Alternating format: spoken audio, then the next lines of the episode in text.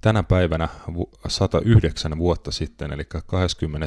huhtikuuta 1911, tehtiin ensimmäinen suomalainen lentoyritys. Tamperelainen kuvanveistäjä Adolf Arno yritti ensimmäisenä suomalaisena moottorilentoa Pyhäjärven jäällä. Yritys päättyi epäonnistumiseen, kun toisesta pyörästä puhkesi kumi ja siipi vaurioitui. Adolf Arnon tavoin napitellellä yrittää 109 vuotta myöhemmin myös lähteä lentoon suomalaisella podcast-taivaalla, mutta todennäköisesti meidän yritys päättyy, kuten aikaisempi esimerkkikin, kunniakkaaseen epäonnistumiseen. Mutta me luvataan nousta korkealle ja tulla vielä ko- komeammin alas naamat edellä ja totta kai myös napit edellä. Totta kai pidetään teidät rakkaat kuulijat meidän matkassa tämän koko meidän lennon ajan ja meidän ajankohtainen jalkapallopodcast valitettavasti kärsii tällä hetkellä, no siitä, että ei ole ajankohtaista jalkapalloa, mutta ei mitään hätiä. Me luotaan teille uutisia, siirtohuhuja ja keksitään joka tapauksessa teille meidän omista kupoleistamme enemmän tai vähemmän järkevää jalkapallokeskustelua. Tänään maanantain kunniaksi napit edellä rämpii läpi ne vähät ajankohtaiset aiheet. Jutellaan ikimuistoisimmasta jalkapallootteluista, joita meidän poppo on omilla silmillään paikan päällä todistanut. Ja kaikkea tätä ei oikeastaan paljon muuta luvassa Suomen sinnikkäimmän jalkapallopodcastin parissa. Tervetuloa mukaan ja hop laa!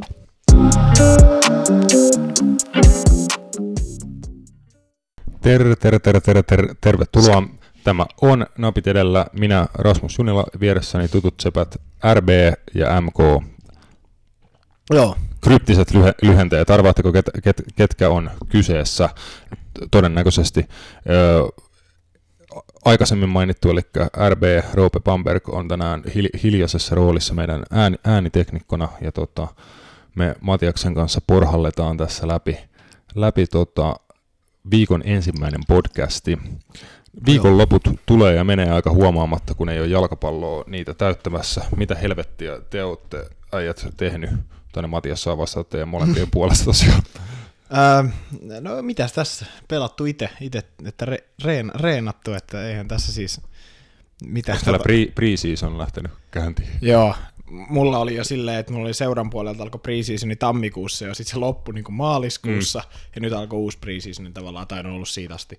Ähm, Mutta eipä tässä siis reenattu ja, ja tota, eipä oikeastaan niin muuta. Mitä tässä nyt tekee siis oikeasti, kun ajattelee ulkoiluja ja vähän tota, sitä sun tätä, mutta ei nyt mitään semmoista suurta ja mullistavaa. Roopen puolesta mä en, osa, mä en tiedä kaikkea, mitä se tekee, mutta, mutta tota, omalta osalta näin.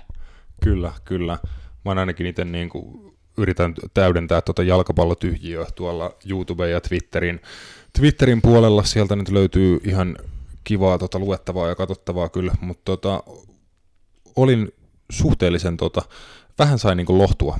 Tuo Viaplay ja Viasat alkoi näyttää viikonloppu, viikonloppuna näitä valioliigan retromatseja, se nyt oli pikkasen masokismia, koska mä joudun kuuntelemaan, kun Mikko Innanen selostaa kymmenen vuotta vanhoja jalka, jalkapallootteluita, mutta tota, oikeastaan mm. se ei niinku eronnut normaali live-lähetyksestä yhtään mitenkään. Et se oli niinku ihan täysin sama, samaa kamaa. Siis niinku, tämä nyt oli vaan tuohon selostukseen ottaen. Itse otteluita oli ihan kiva katsoa. Okei. Okay. Siellä on ollut siis, Roope katso, minkä sä katsoit, se Nel Klassikon vuodelta 2004. Kyllä. Silloin, silloin, mikä oli Tuomas Virkkusen selostamana, se on ollut varmaan niin kuin kova, kovaa meininkiä, kun miettii. Niin kuin. En, en, itse en ole noita valioliiga, valioliiga juttuja niin kuin yhtään, yhtään Joo, noita vanhempia mulle... pelejä. Ei nyt ole silleen niin kuin, ei tota... sanottuna niin suurta kiinnostusta. Joo, mulla ei Siimore ei ole, ei ole itsellä niin kuin, tota, repertuarissa. Mulla on myös muutama frendi kehu, kehunut, että siellä, siellä kanssa on noita vanhoja mestarien liigamatseja ja La, La Liga-matseja. Sitten sieltä haipattiin, että hyvä dokkari tota Pep Guardiolan Barcelona-ajoilta, mikä se oli okay. joku, sillä oli joku ki, kiva nimi, joku pass the ball, move the ball tai joku, jotain, jotain tä, tämmöistä, mm. mutta se on saanut ainakin paljon suitsutusta. Tosiaan sitten meidän kuulijoille myöskin vinkkiä, että kyllä sitä jonkinnäköistä jalkapalloa löytyy katsottavana vaikka sitten vanhoja matseja. Mun mielestä niitä on ihan mielenkiintoinen katsoa niin kuin siltä kannalta. Just tuossa katsoin loppuun bussimatkalla vuoden 2009 Liverpool-Arsenal-ottelu, joka hy- erittäin viihdyttävä jalkapalloottelu päättyi 4-4 tasapeliin Anfield, Anfieldilla ja tota Andrei Arshavinin neljä maalia mm. siinä, siinä ottelussa, mutta äh, viihdettähän se tarjosi, mutta niinku tämmöisestä ehkä takti, taktisesta ja laadullisesta näkökulmasta niitä on mielenkiintoista katsoa, että miten niin kuin peli on vaikka kymmenen vuoden aikana muuttunut. Mm.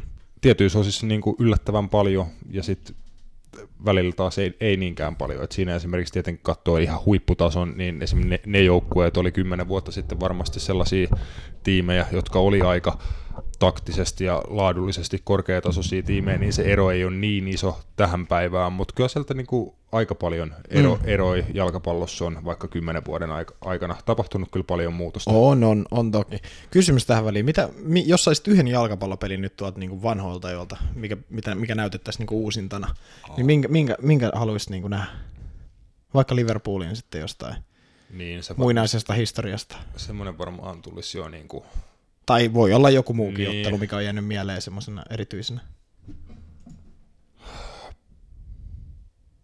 Ehkä mun, ehkä mun pitäisi mennä, mun pitäisi ehkä mennä johonkin, tota, ehkä mä menisin niin kuin vielä pidemmälle johonkin omaan lapsuuteen. Mä varmaan haluaisin nähdä tota, Suomen maajoukkueen jotain otteluita 2000-luvun alusta, silloin kun Suomella oli se niin sanotusti kultainen sukupolvi. Muistan niitä otteluita muksuna katteleen. Itse asiassa tämä ottelu ainakin kooste löytyy YouTubesta 2000-luvun ihan alusta, kun Suomi voitti äh, harjoitusottelussa Portugalin 4-1 vierasottelussa siellä Lit, Litmanen ja For, Forssell tako maaleja ja tota, Suomi niin kuin ihan dominoi Portugalia. Se on jotenkin jäänyt mulla aina mieleen, niin se olisi niin kuin kiva nähdä alusta loppuun kokonaan, että minkä niin kuin näköistä, näköistä palloilua. Että muistot on kultaiset, mutta voisi olla niin kuin vähän tus, tuskallista se koko 90 kattoa. mahdollisesti, mahdollisesti onhan toi niin absurdi ajatus, että Suomi on Portugalia joskus dominoinut. Mikä, mikä vuosi tämä oli?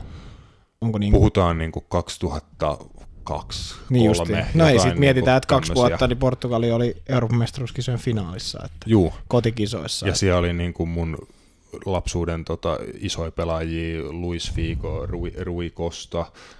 Pauleetta olisiko ollut? Joo, pa- Pauleetta taisi olla hyö- hyökkääjä. Ja tota, Fernando uh, Meira topparina olisiko ollut?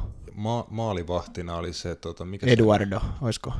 Ei, Eduardo ei ollut vielä silloin. Semmoinen piik, piikkitukkainen kaveri, mä en, en muista nyt. Mutta anyways, tota, se oli kova, kova Portugali joukkue, ja äh, sulla Roope nyt väärä, väärä peli. Roope yritti lähteä meille katsoa, että mikä matsi se on ollut, mutta se olisi ehkä tota mun, mun valinta, että mitä, mitä peli tota, men, menneisyydestä haluaisi katsoa, mutta toivottavasti joku, vaikka Yle, Ehkä niin, Yle, Yle niin. voisi kaivaa noita tota, Ylelle hu- tästä vanhoja pelejä. Joo. Jep. Laittakaa Ylelle tuota palautelaatikko täy- täyteen, jos inno- Ai, Sipilä, laita pyörä pyörimään. Joo, kyllä. Mutta tota, kysyn sulta, Matias, että jos nyt muistat jotain noita vanhoja matseita ja olet pätkiä niistä tässä nähnyt, niin jos tul- pitäisi yksi asia sanoa, niin mikä isoin asia on sun mielestä jalkapallossa muuttunut viimeisen kymmenen vuoden aikana niin kuin pelillisesti? No kyllä mä sanoin, että tempo.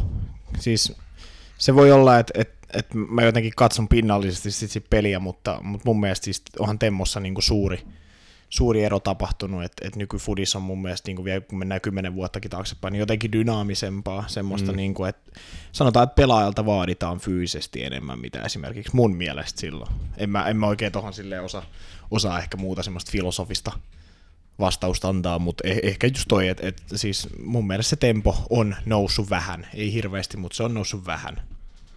Se on, ja toi on niinku vaikea asia pilkkoa, että mistä se niinku johtuu. Onko se pelkästään fyysisistä, teknisistä asioista, että niitä tehdään nykyään niin paljon paremmin.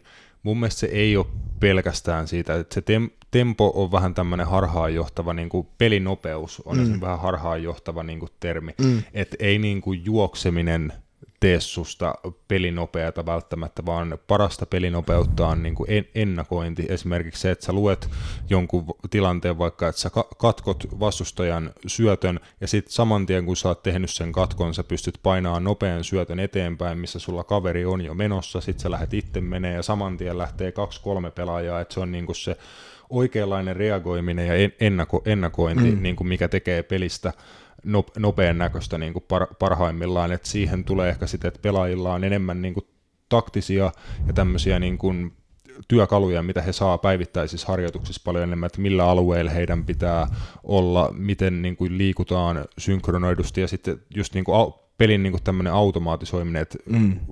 joukkuekaverit tietää, että kun tietyllä tuota, oman joukkueen pelaajalla on pallo, niin sitten tehdään aina ne tietyt liikkeet, että ne tapahtuu niin kuin toistojen kautta automaatioina. Et se esimerkiksi niin kuin olen katsonut just tästä aiheesta esimerkiksi Elmolehden tota, Pausa-podcastin vi- YouTube-videoita sun muita, niin siellä tota, meitä paljon osaavammat jalkapallo, ammattilaiset jalkapallovalmentajat niin pilkko just vähän siihen tapaan, että kuinka yleistä oli vielä kymmenen vuotta sitten, että kun pelaaja sai syötön keskikentällä kauheassa määrässä tilaa, niin hän oli vähän niin kuin negatiivisessa peliasennossa, mm. otti pallon, sitten kääntyi, ja se oli vähän niin kuin semmoista, että yksi pelaaja pallon kanssa sovelsi, että mitä tehdään. Että se oli enemmän semmoista sove- soveltamista ja sitä henkilökohtaisen taidon käyttämistä, kun taas nykyään niin kuin kaikki on paljon paremmin organisoitua ja synkronisoitua niin kuin sen koko joukkueen kesken. On joo, ja sitten just tavallaan, että jalkapallohan menee aina eteenpäin. Ja tämä on ehkä ollut just tavallaan, että se on mennyt kaikessa eteenpäin, on, on pelitapa, pelitapa muuttunut, kun mennään kymmenenkin vuotta taaksepäin. Puhuit tuosta just, että se on taktisempaa, vaaditaan just ehkä pelaajalta taktisesti niin kuin huomattavasti enemmän, enemmän niin kuin pelien sisällä, mitä ehkä silloin. Ja just se, että onhan niinku, niinku pelipaikkojen vaatimustaso mun mielestä noussut, kun puhutaan ihan pelipaikka maalivahdista hyökkääjää. Joo. Niin just se, että kyllähän niinku nykyään vaaditaan paljon enemmän, että laiturit ei enää vaan hyökkää, ne puolustaa, laitapakit ei vaan puolusta, niillä on iso rooli pelin tekemisessä, topparit, on puhunut aikaisemmin siitä, että nykyään jopa on hyökkäyspelotteina, heiltä jopa odotetaan niinku maaleja erikoistilanteissa, mm. tällaisia juttuja, että että onhan niin Fudis mennyt paljon eteenpäin. Kymmenen vuoden päästä, kun me katsotaan tätä keskustelua, niin varmaan ollaan taas niin menty aika paljon eteenpäin siitä, tai tästä hetkestä, mutta, mutta just se, että kyllähän niin Fudis koko ajan kehittyy ja on siinä niin huima ero tuollaisissa asioissa, mutta niin kuin, jos katsoo niin kuin, ää, puhtaasti peliä vuodelta 2007 ja katsoo nyt, niin ei siinä niinku ehkä, mä en näe silleen muuten kuin ehkä sen temmon silleen niinku, kun katsoo vaan sitä peliä. Sitten jos rupeaa pilkkoon niinku klippeihin, mm. niin sit rupeaa näkee enemmän sit taktista puolta, mutta jos antaa vaan peli rullata, niin siinä ehkä näkee sitä pientä, pientä eroa sitten enemmän ehkä siinä temmosta, tai niin mä ainakin koen, mutta... mutta Joo, tuota... no esimerkiksi just tuossa, mitä kattelin sitä 2009 kevään Liverpool-arsenaalia, niin siinä oli kyllä niin kuin parhaimmillaan ihan todella korkea tempo, laadukasta niin kuin sy- syöttelyä, hyvää se oli taktisesti niin kuin hyvää peliä ja siinä mentiin aika kovaa vauhtia päästä päähän. Et mä niin kuin sitä tempo ei ollut mulla niin kuin eka asia, mikä tuli mieleen, mutta ehkä just semmoinen paljon enemmän, just vähän mitä aikaisemminkin sanoin, niin oli sitä, että vähän semmoista toivotaan, toivotaan niin kuin osaston mm.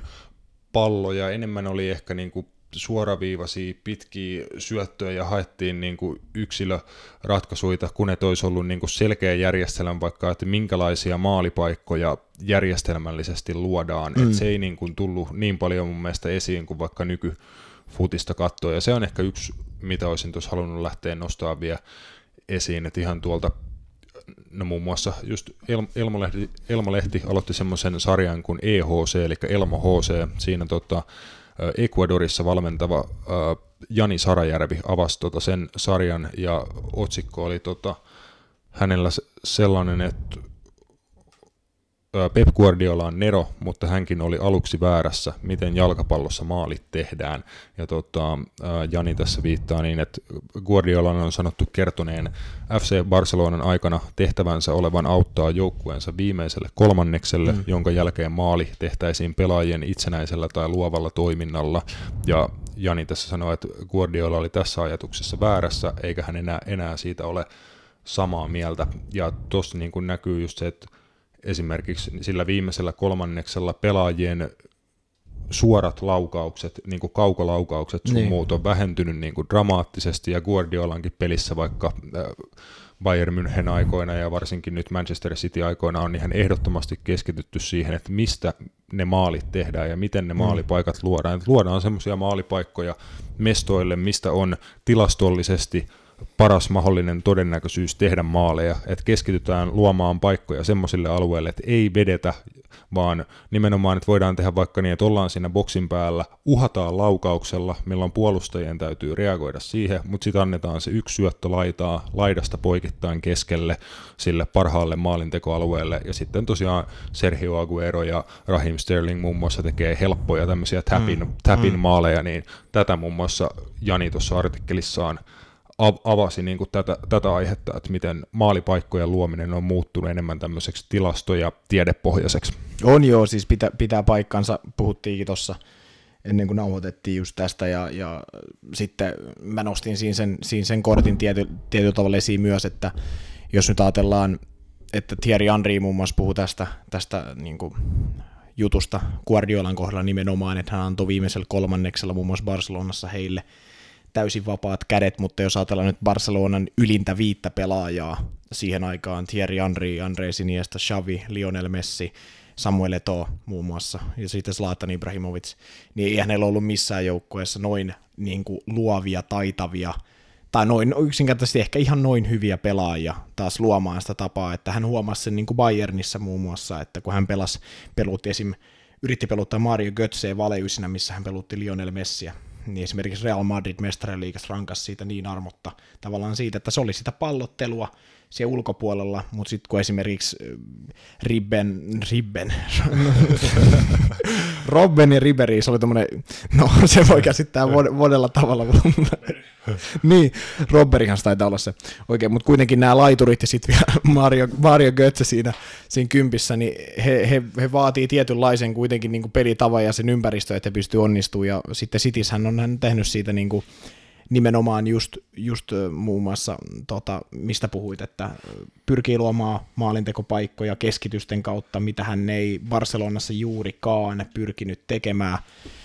Siihen voi suoraan verrannollistaa sen, että pelin evoluution. Nykyään mm. se myös vaatii sitä, nykyään osataan puolustaa sitä, sitä tavallaan sitä täyttä pallodominanssia vastaan, eli tavallaan niin joukkueet osaa ottaa ne linjat kiinni, pitää sen tiukan paketin, millä tavalla se joudut vaan liikuttelee muodon ulkopuolelle, sä et pääse sinne niin kuin sisälle niin helposti, mikä on esimerkiksi Barcelonan kohdalla ollut ongelma, kun ajatellaan nyt viimeisiä kausia esimerkiksi, niin, niin se, se on vaatinut Pep Guardiolalta niin kuin mukautumista, mutta mun mielestä on tehnyt sen kyllä erinomaisesti siinä mielessä, että, että just jos ajatellaan niin miten hän on kuitenkin Citystä saanut niin kuin voittavan, lähes niin kuin voittamattoman paketin viimeisen kolmen, neljän vuoden aikana, niin onhan se, niin kuin, no onhan se niin kuin hämmästyttävää, että hänkin on pystynyt, niin kuin, varmasti on tuntee hirveästi takana hänelläkin, kun ajatellaan sitä, että kuinka paljon siellä on niin kuin hommia taustoissa tehty siitä, että hän pystyy tekemään niin kuin Citystä lähes yhtä dominoiva, mitä Barcelona oli, mutta vähän eri tavalla.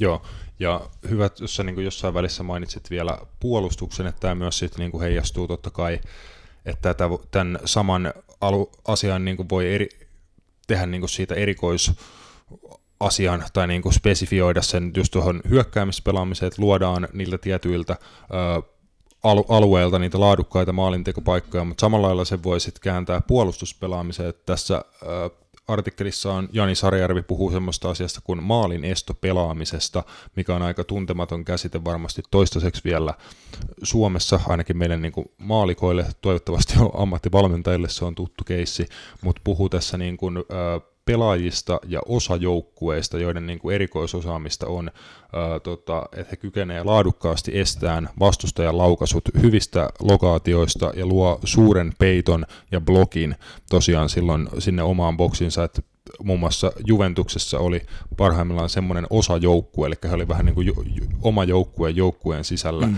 Buffon, Chiellini, Bonucci mm. ja Barsagli, eli Joo. heidän niin kuin erikoisosaaminen nimenomaan oli se, että he piti sen oman alueensa, että siltä, siltä alueelta, mistä maalit tehdään, niin käytännössä oli heitä vastaan mahdoton saada laukauksia aikaan, että he oli niin kuin erinomaisia tekemään sen peiton, ja sitten jos se laukaus lähti, niin he oli aina sellaisessa asemissa, että he voi tehdä sen fyysisen mm. blok, blokkisuorituksen siinä, että tämä on niin kuin ihan huipputärkeä osa-alue nyky, nykyjalkapallossa, mutta semmoinen, mitä esimerkiksi Suomessa ei välttämättä niin usein nosteta esille, ja tämmöiset pelaajat, jotka on oikeasti tässä hyviä, niin ei ehkä saa kauhean paljon arvostusta. Tässä muun muassa tota, artikkelissa nostetaan suomalainen Timi Lahti maalin estopelaamisen eri, eri, eriko, erikoismieheksi. Mm. Joo, joo. No se on ihan totta. Se on ihan totta, että, että tota, mun mielestä ehkä moderni esimerkki tällaisesta maaliestopelaamisesta on myös Burnleyn kaksikko Ben Mee, James Tarkovski.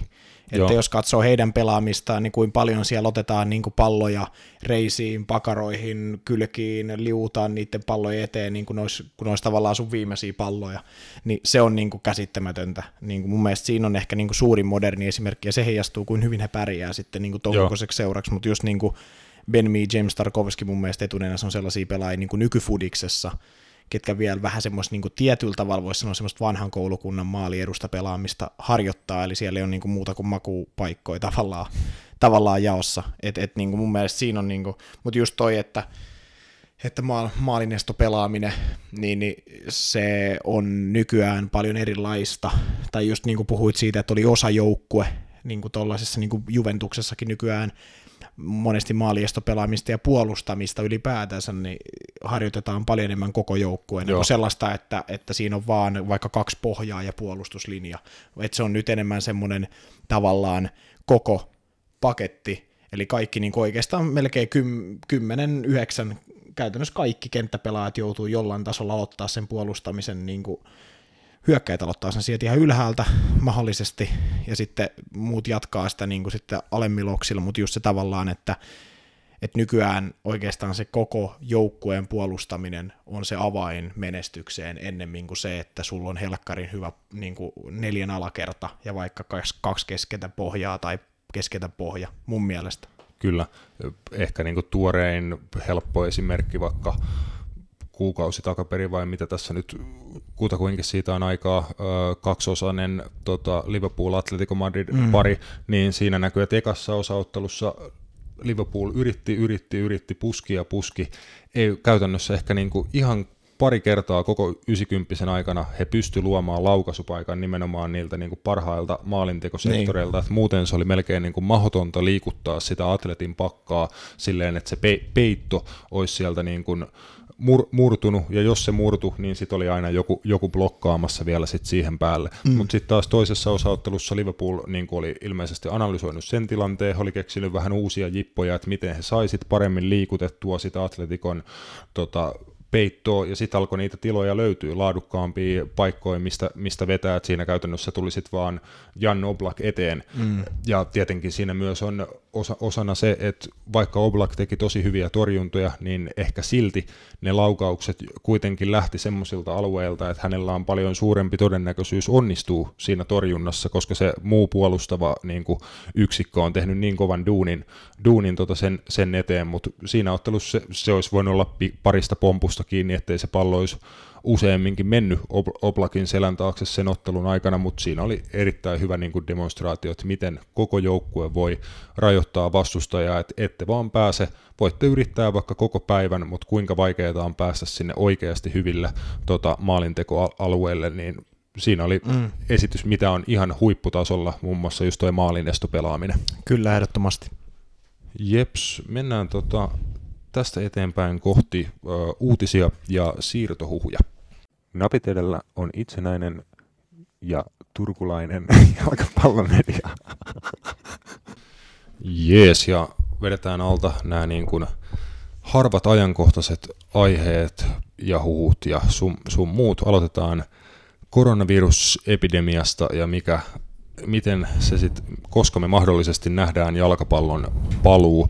Valioliiga tota, seurat tapaavat tämän viikon perjantaina ja ö, suurin osa seuroista tällä hetkellä haluaisi, että sarja pyrittäisiin pelaamaan loppuun kesäkuun loppuun mennessä, koska silloin tosiaan tulee nämä pela- pelaajien sopimustilanteet sun muut sitten vastaan.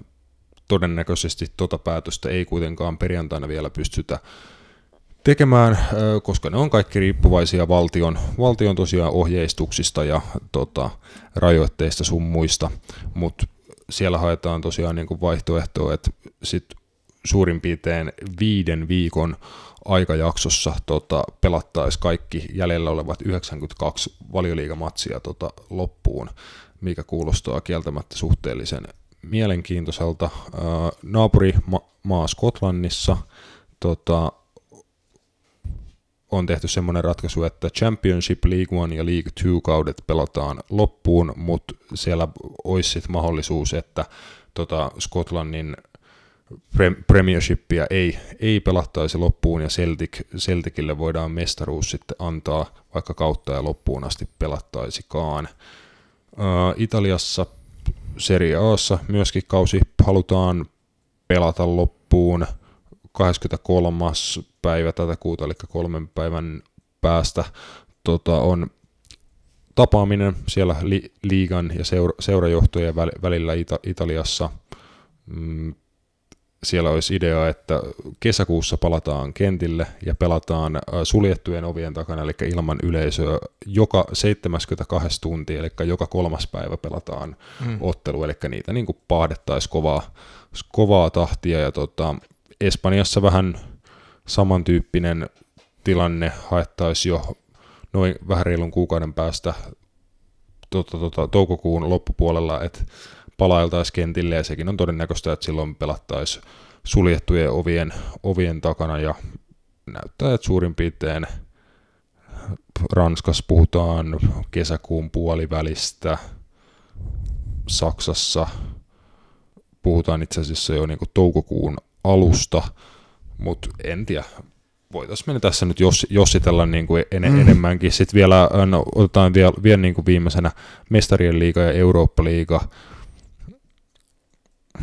että se olisi, olisi mahdollista, että UEFA harkitsee, että mestarien liiga finaali pelattaisi kolme kuukautta myöhemmin kuin mitä se yleensä pelattaisi, eli se pelattaisi ö, elokuun lopussa, pelattaisi sitten mestarien liiga fina, finaali, joka olisi pitänyt olla toukokuun, toukokuun 30. päivä Ataturk Olympic Stadiumilla Istanbulissa. Samoin sitten toi Eurooppa-liiga-finaali olisi pitänyt olla Gdanskissa 27. toukokuuta, niin se sitten mahdollisesti menisi tonne kanssa tonne elokuun loppupuolelle, mutta tämmöisiä tietoja, jäikö mitään käteen? No olihan siinä siis paljon informaatio, en mä tiedä sitten, että mikä noista, noista on se kaikista realistisin skenaario, mutta, mutta tota, toivotaan nyt saataisiin pelattua, se on mun mielestä se, se tärkeä juttu, että, että tota, että ainakin noin liikat, mestarin liiga ja noin, niin ne on vähän sellaisia, että mun puolesta niitä ei tarvitse edes pelaa, mutta noin liigat olisi nyt tärkeää, että ne saataisiin loppuun, koska niissä on mun mielestä paljon enemmän pelissä seuroille, koska mestarien liigassa sä et käytännössä häviä mitään, mutta liigassa sitten varsinkin putoajat ja tollaset, niin häviää aika paljonkin, jos niitä ei pelata loppuun. Et, et mun mielestä mestariliiga ja no Eurooppa-liigat, ne on tässä kohtaa niin kuin sivu, sivuseikkoja, mun mielestä nuo liigat pitää nyt saattaa niin kuin loppuun käytännössä hinnalla millä hyvänsä, koska muuten tuossa tulee sitten aika monen sotku, katsotaan ensi kauden europaikkoja ja kuka pelaa milläkin sarjatasolla ja tällaisia, niin sitten siinä, sit siinä joutuu kyllä selvittelemään niin paljon ja tulee näitä kabinettijuttuja kyllä aika, aika niin kuin paljonkin veikkaa, jos, jos ei pysty jatkaa, niin mun mielestä kyllä nuo liikat on ehdottomasti saatava niin kuin päätökseen. Joo, se on niin se vallitseva tahtotila, että ne pelattaisiin niin tavalla tai toisella loppuun. Se sitten voi tosiaan olla, että ne pelataan suljettujen ovien takana ilman yleisöä, mikä mun mielestä ainakin vie käytännössä melkein kokonaan fiiliksen oikeastaan yhtään mistään. Mutta mun mielestä tässä tullaan vähän siihen, että melkein just nimenomaan tämmöisistä loogisista syistä se on vaan pakko saada pelattua loppuun, että on joku niin kuin järkevä, pitävä sitova ratkaisu, ja se on oikeasti saavutettu pelaamalla jalkapalloa. Tilannehan on sama, sama mm. kaikille, että sinänsä kukaan ei sit liikaa hyödy tai tota, kärsi to, toista niin kuin enempää, mutta niin ja kyllä mä uskon, jos pelaajilta kysytään niin kuin suurimman osassa pelaajilta, he mieluummin pelaa sitten vaikka ehkä jopa tyhjille katsomoille niin. kuin ollenkaan, koska se on kuitenkin heidän ammatti, ja he varmasti haluaa päästä hinnalla millä hyvänsä harjoittaa ammattia, niin, niin tavallaan, että kyllä mä uskon, että että suurin osa pelaajista ainakin mielellään sit pelaa vaikka kauden loppuun suljettu oveen takana, kun istuu, hi, istuu himassa sinne ensi johonkin syyskuuhun, milloin se nyt päästä sanottaa. Niin. Että... Musta tuntuu, että niin kuin oikeastaan nyt koko maailmassa ja kaikkien asioiden kohdalla tällä hetkellä niin kohta aletaan vaan tulla siihen pisteeseen, että tässä on kohta istuttu ja odotettu vaan niin, kuin niin kauan, että kohta saattaa olla että niin kuin seuroilla, pelaajilla ja kaikilla alkaa myöskin vähän kärsivällisyys niin kuin mm. loppua, että melkein sitten ollaan sitä mieltä, että tehdään nyt edes niin kuin joku ratkaisu, että lopetetaan sitten vaikka ne tämän kauden sarjat ja niin.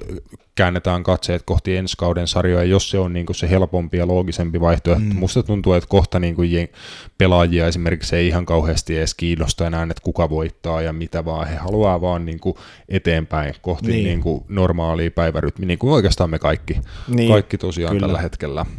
No vedetään tuota muutama siirtohuhu. Me ollaan puhuttu todella paljon Jadon Sanchosta, ei puhuta kauheasti sitä tällä kertaa, mutta oli otsikoissa, että siirto Manchester Unitediin olisi pitkälti sovittu Manun ja Sanchon välillä, että jäljellä on ainoastaan sitten Manun ja Dortmundin välinen siirtosumman sopiminen. Sulla oli tähän, tota, olit jostain lukenut Matias Uutisen, että aika mielenkiintoista pelaaja vaihtoa saattaisi myös siihen diiliin liittyä. Joo, eli, eli näin tuosta internetin syöväreistä sellaisen mahdollisen skenaarion, eli, eli tuota Borussia Dortmund vaatisi äh, Jadon Sanchon siirtoneuvotteluiden yhteydessä sitten niin kuin Mason Greenwoodia toiseen suuntaan, eli tavallaan Joo. plus sitten välirahaa siihen vielä.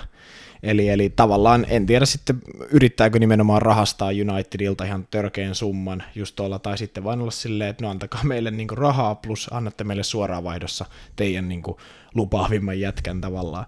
Et, et niin kuin, en mä tiedä, onko se sitten joku kiristysyritys tai tuommoinen pistää Unitedin miettiä, että haluuko ne myydä oman seuran pojan niin kuin pois tavallaan ja ottaa sitten Manchester Cityn kasvatin sinne niin kuin pelaamaan tuommoisen superpelaajan tilalle, vai pitääkö he sitten Mason Greenwoodin ennemmin ja sitten maksaa ihan järkyttävän summan Jadon Sanchosta esimerkiksi. Mä en tiedä siis, enempää en osaa tuosta sanoa, mutta tällaisen, tällaisen löysin, tai tämmöisen mahdollisen skenaarion löysin. Joo, mä jotenkin näkisin, että tuossa että Manu häviäisi enemmän noin niin kuin periaatteessa, jos he päästäisi Greenwoodin siinä sen diilin mukana, eli se heidän pitäisi mun mielestä ihan periaatteen takia pitää Greenwoodissa Sama kiinni, mieltä, koska sama mieltä. Oma, oma kasvattaja, jos heidän niin kuin identiteetti tulee olemaan se, että tota, panostetaan omi, omaa junnutuotantoa omiin kasvatteihin, palataan tota, Sir Alex Fergusonin mm. filosofiaa ja näin, näin poispäin, niin silloin missään nimessä ei saa päästää omaa parasta junnua pois. Se on eri asia, että kokeeko he, että he haluaa tota, Sanchon joukkueeseen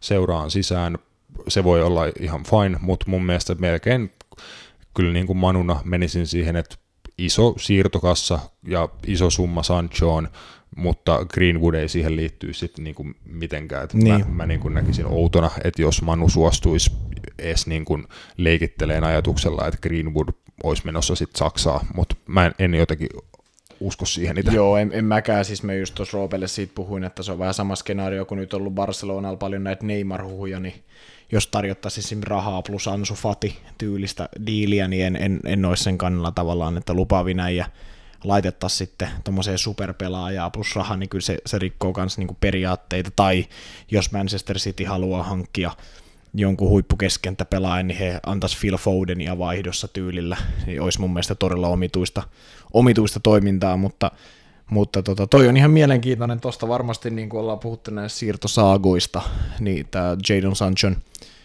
tilanne niin on varmasti yksi sellaista, mistä voi kehkeytyä vielä aika iso soppa niin sanotusti, että nyt kesän aikana tai sitten mahdollisesti ensi tammikuussa, jos tässä kesällä nyt ei mitään sitten tämän pandemian takia tapahdu näillä siirtomarkkinoilla, niin, niin tota, mutta sitten kun siirtoikkuna joka tapauksessa aukeaa, niin voi olla, että tuossa on aika, aika monella pelaajalla ja seuralla lusikkaansa sopassa tai niin kuin tuossa tota, tilanteessa. Kyllä, äh, vähän erikoinen uutinen tota kanssa, ei nyt suoraan siirroista, mutta tota, Tottenham on ollut yhteydessä entiseen päävalmentajansa Maurizio Pochettinoon, joka tosiaan nautti 8,5 miljoonan punnan vuosipalkkaa siellä, ja Tottenham on ottanut yhteyttä häneen niiltä tiimoilta, että toivoo, että hän ja hänen tota, valmennushenkilökuntansa olisi valmiita ottamaan jonkinnäköisen palkan alennuksen, vaikka ei tietenkään enää ole seuran työntekijöitä, mutta kuitenkin sopimusteknisistä syistä he palkkaa sieltä edelleenkin nostaa, kun tota, työsuhde silloin potku, potkuihin päättyi muutama kuukausi takaperin, niin tota, saa nähdä, mitä Pochettino ja muut sitten tähän niin kuin vastaavat, mutta vähän tietenkin nämä olosuhteet on, on tämmöisiä, Tottenham muun muassa niin kuin perääntyi siitä lomauttamispäätöksestä ja ei loma, lomauttanut omia työ, työntekijöitään, mutta tota, yrittää sitten säästää rahaa tota, kysymällä Pochettinolta, että olisitko millään valmis vähän leikkaa omasta, omasta palkastasi, mutta eri, erikoista touhua, mutta ei varmaan niin kuin jää ainoaksi vastaavaksi keissiksi. Ei mun mielestä, no tänään luin tuosta esimerkiksi AS Roomahan teki hienon hienon tempun, eli pelaajat kieltäytyy seuraavan neljän kuukauden ajalta palkasta, mikä, okay. mikä menee suoraan sit seuran muille työntekijöille Joo. ja heille, että tavallaan heidän palkka, tai siitä tulevat niin kuin, säästöt sitten menee sinne, eli, eli neljä kuukautta ei AS Rooman pelaajille maksta mitään, se oli nimenomaan pelaajien ehdotus, eli, eli se oli mun mielestä, no siinä olisi semmoista mahdollista vaihtoehtoa sitten tähän tilanteeseen, kun tätä lomauttamisjuttuja on ollut, että pelaajat sitten mahdollisesti tietyksi ajaksi, että ei ottaisi palkan palkanalennusta, vaan sitten tota, kokonaan, kokonaan otettaisiin palkka niin kuin veksi, koska hei siihen kuole toi Pochettinon tilanne. No, se vähän riippuu. Jos Pochettino on hirveän katkera Tottenhamille, niin ei varmasti ota palkanalennusta. On ihan varma, mutta mikäli Pochettino on se, hänen sydän sykkii edelleen tuolle seuralle tietyllä tavalla, ja se tapa, millä hän lähti sieltä, ei ollut niin hirveän dramaattinen hänen mielestään esimerkiksi, niin voi olla, että suostuu, mm. mutta mikäli siellä jotain katkeruutta on, niin voin olla varma, että ei, ei todellakaan kyllä suostu. Että hän ottaa sen, mikä hänelle vähän niin kuin ehkä kuuluu hänen omasta mielestään tuossa kohtaa. Että. Kyllä. Toinen pohjois-lontoolainen, eli Arsenal.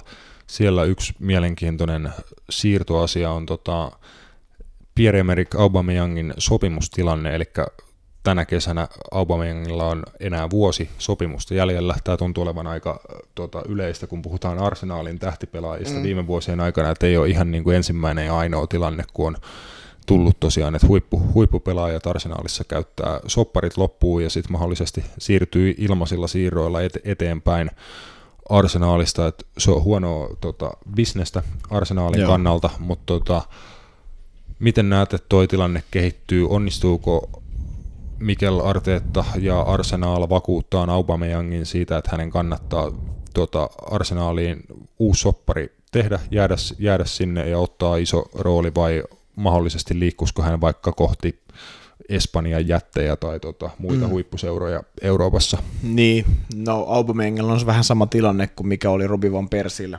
aikoinaan, eli on, on tällä hetkellä Arsenalin kapteeni, paras pelaaja, paras maalintekijä, tärkein pelaaja. Öö, haluuko hän sitten tavallaan pettää tuon seuran silleen, että hän, hänelle on annettu toi vastuu? Niin kuin oikeastaan niin kuin hän, niin kuin hän vastaa, just hän on kapteeni, hän on paras maalintekijä, niin kuin niitä johtavia pelaajia, niin haluuko hän tavallaan sitten pelkästään niiden pystien, pystien tota, varjolla lähteä sitten johonkin muuhun, vähän sama tilanne kuin Harry Kaneillä, että mikä on se hänen sitten se tota, mieltymys. Mä jopa näkisin, että Pierre-Emerick Aubameyang saattaa tuohon seuraan jäädä just sen takia, että Mikel Arteetan projekti on alussa, plus että siinä on ollut niin kuin positiivisia juttuja näkyvissä mun mielestä koko ajan siinä niin kuin hänen projektissaan, että mun mielestä tuo joukko on niin kuin pelillisesti mennyt eteenpäin jopa siinä, mitä hän nyt on ollut kolme-neljä kuukautta tuossa peräsimessä, niin kyllähän se, kyllä mä niin kuin näen, että Aubameyang tuohon jää. Kyllä en mä niin kuin jotenkin, hän, hän ei välttämättä tee nyt niin kuin jatkosopimusta, mutta eihän, eihän nyt kesällä kyllä lähde mihinkään. Et se, et se ainoa, ainoa tapa on, että hän lähtee ensi kesänä ilmaiseksi, mitä mä en usko, että Arsenal haluaisi, mutta se voi olla realiteetti, koska Aubameyangkin on 30, mm. niin se ei välttämättä ole enää niin kuin, tavallaan Arsenalinkaan käsissä.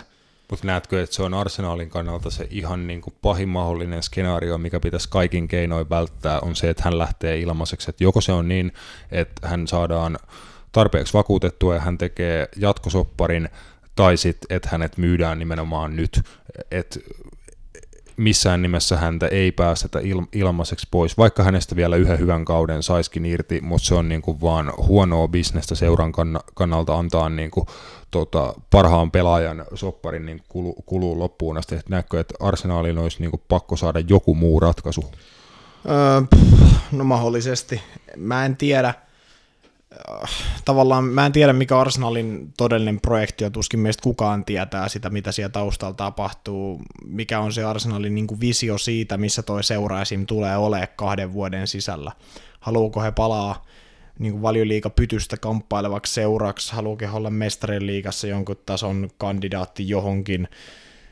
Kaikki vaikuttaa kaikkeen. Heillä on paljon lupaavia nuoria kavereita hyökkäyspäässä, ketkä varmasti niin kuin janoo sitä vastuuta, mutta sitten toisaalta Aubameyang on niin tärkeä pelaaja, että ilman hänen maaliaan niin Arsenal olisi niin kuin todella syvissä, syvissä vesissä ollut tälläkin kaudella.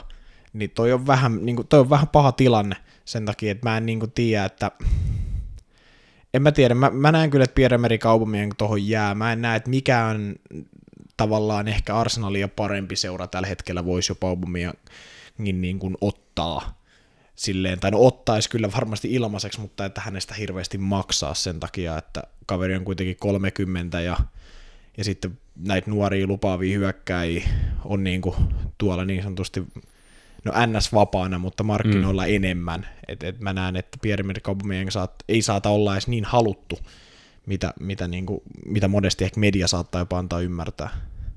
Mä taas luulen, että kyllä ehkä isommallakin siirtosummalla, että Aubameyangille olisi ottaja, koska mä en itse keksi vaan kovin montaa pelaajaa, jotka niin kuin varmemmin takaisi sulle sen 20-30 pönttöä vähintään per, per sarjakausi. Mutta, niin kuin, mutta taas sitten, että... Sitten taas totta kai joo, hän, hän ikään, mm. ikääntyy koko ajan ja kuinka kauan pystyy tuottaa noita numeroita, mutta sanotaan, että seuraavan pari-kolme vuotta vielä, niin kyllä mä näen, että Aubameyang vaikka mallia Real Madridissa tai jossain niin pystyisi paukuttamaan aika kovia maali, maalimääriä tai silleen, että Joo. en tiedä, itse, itse näen kyllä ihan niin kuin huippuhankintana melkein kelle, kelle vaan, mutta katsotaan, toi on mielenkiintoinen tilanne. Sitten tota Neymarille uusi diili PSGssä, 600 000 viikkopalkkaan pitäisi laittaa vielä 40 kiloa päälle, päälle tota viikkotasolla lisää, ei jaksa laskea paljon se tekee vuodessa, mutta varmaan joku se euro, euron kuitenkin. Mm, ei puhuta tästä sen enempää, kun todetaan vaan, että jos niin tämä tapahtuisi, tai, tai no ylipäätään mitä ikinä tapahtuukaan Neymarille, niin se tulee todennäköisesti vaikuttaa aika moneen eri seuraan ja moneen mm. eri pelaajaan, koska puhutaan niin kuin se vaikutti silloin, kun Neymar siirtyi Barcelonasta PSG se vaikutti suoraan Filipe Coutinho ja Liverpooliin, Usmane Dembele lähti sen takia Dortmundista Barcelonaan ja näin, näin poispäin, että jos Neymarille, mitä ikinä Neymarille tapahtuukaan, niin se on joku tämmöinen niin ketjureaktio, ketjureaktio juttu todennäköisesti. No joo, näin mäkin luulen. Mä en tiedä, tota, onko tuossa mitään niin järkeä PSGn puolelta tarjoaa tuot jatkosoppariin. Mä en tiedä, mikä hänen tota, sopimustilanne on tällä hetkellä, mutta mä en jotenkin usko, että hän tulee tekemään jatkosopimusta tuohon seuraan. Tavallaan nyt kun on puhuttu tästä, tästä on puhuttu nyt oikeastaan niin kuin sanotaan puolitoista vuotta tästä, että hän tulee siirtymään joko sitten mahdollisesti Kataloniaan takaisin tai johonkin muualle Real Madridiin, no se nyt on epätodennäköistä tässä vaiheessa, mutta nyt suurimpana tonne Barcelonaan, niin kyllä mä uskon, että se tapahtuu jossain kohtaa. Enkä, enkä mä usko, että hän ainakaan jatkosopimusta tuohon seuraan enää tekee. Et mä en usko, että hänellä se 40 000 siinä viikkopalkassa on se ratkaisevia tekijä, että miksi hän jäisi tonne. Että hänelle pitäisi tarjoa sitten jotain ihan ufo, UFO-tason niin tota, sopimuksia jotain miljoona viikossa tyylillä, niin sitten hän ehkä saattaisi harkita, mutta mä veikkaan, että se 40 000 nyt ei ole se, se prioriteetti tässä kohtaa. E, mutta siis nämä on, niin kuin, nämä on ihan täyttä spekulaatio kaikki, mitä me tässäkin puhutaan niin kuin näistä, koska ei meillä ole mitään konkreettista faktaa siitä, että mitään on näistä tapahtumasta, eikä me tiedetä, mitä taustalla on tapahtumassa, just, että onko, onko Aubameyangille esimerkiksi jatkosopimus jo silleen vireillä, että se on jotain viilauksia vaille meistä saada varmaan tietää ennen niin. kuin on nimet paperissa tyylillä. Ei me tiedetä Neymaria, että onko, ne, onko toi edes totta, että vai onko Neymar jo sanonut, että jatkosopimusta ei tulla tekemään. Tämä on mahdotonta sanoa, mutta mä, mä en usko, että, että Neymar – Neymar tulee kirjoittaa enää tuota PSGn kanssa yhtään mitään muuta sopimusta kuin eroilmoituksen korkeintaan. Selkeä homma. Tota, tehdään sillä lailla, että meillä on kohta ensimmäinen puoliaika täynnä, 45 minsaa lähenee, tota, lähenee tässä kovaa vauhtia, niin otetaan stoppi tälle jaksolle. Tässä vaiheessa me vetästään toinen jakso vielä narulle. Se tulee teille sitten kuultavaksi loppuviikosta. Siinä viikon jälkimmäisessä napitelellä pläjäyksessä on muun muassa meidän omat ö, top 5 jalkapalloottelut, mitä paikan päällä ollaan nähty, muutama tarina myös sitten siitä tiimoilta.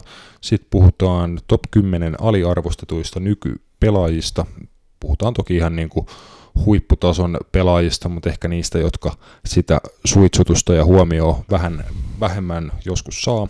Sitten tota, puhutaan maalivahdeista ja listaillaan tota, meidän mielestä tällä hetkellä maailman parhaita maalivahteja ja puhutaan vähän heidän merkityksestään omille joukkueilleensa ja näin poispäin, mutta semmoista luvassa viikon toisessa napitellä jaksossa tämä oli viikon ensimmäinen Motti maanantai pläjäys kiitoksia tota, kaikille kuulijoille tästä ja palaillaan loppuviikosta. Kiitoksia, heipä, hei. Thank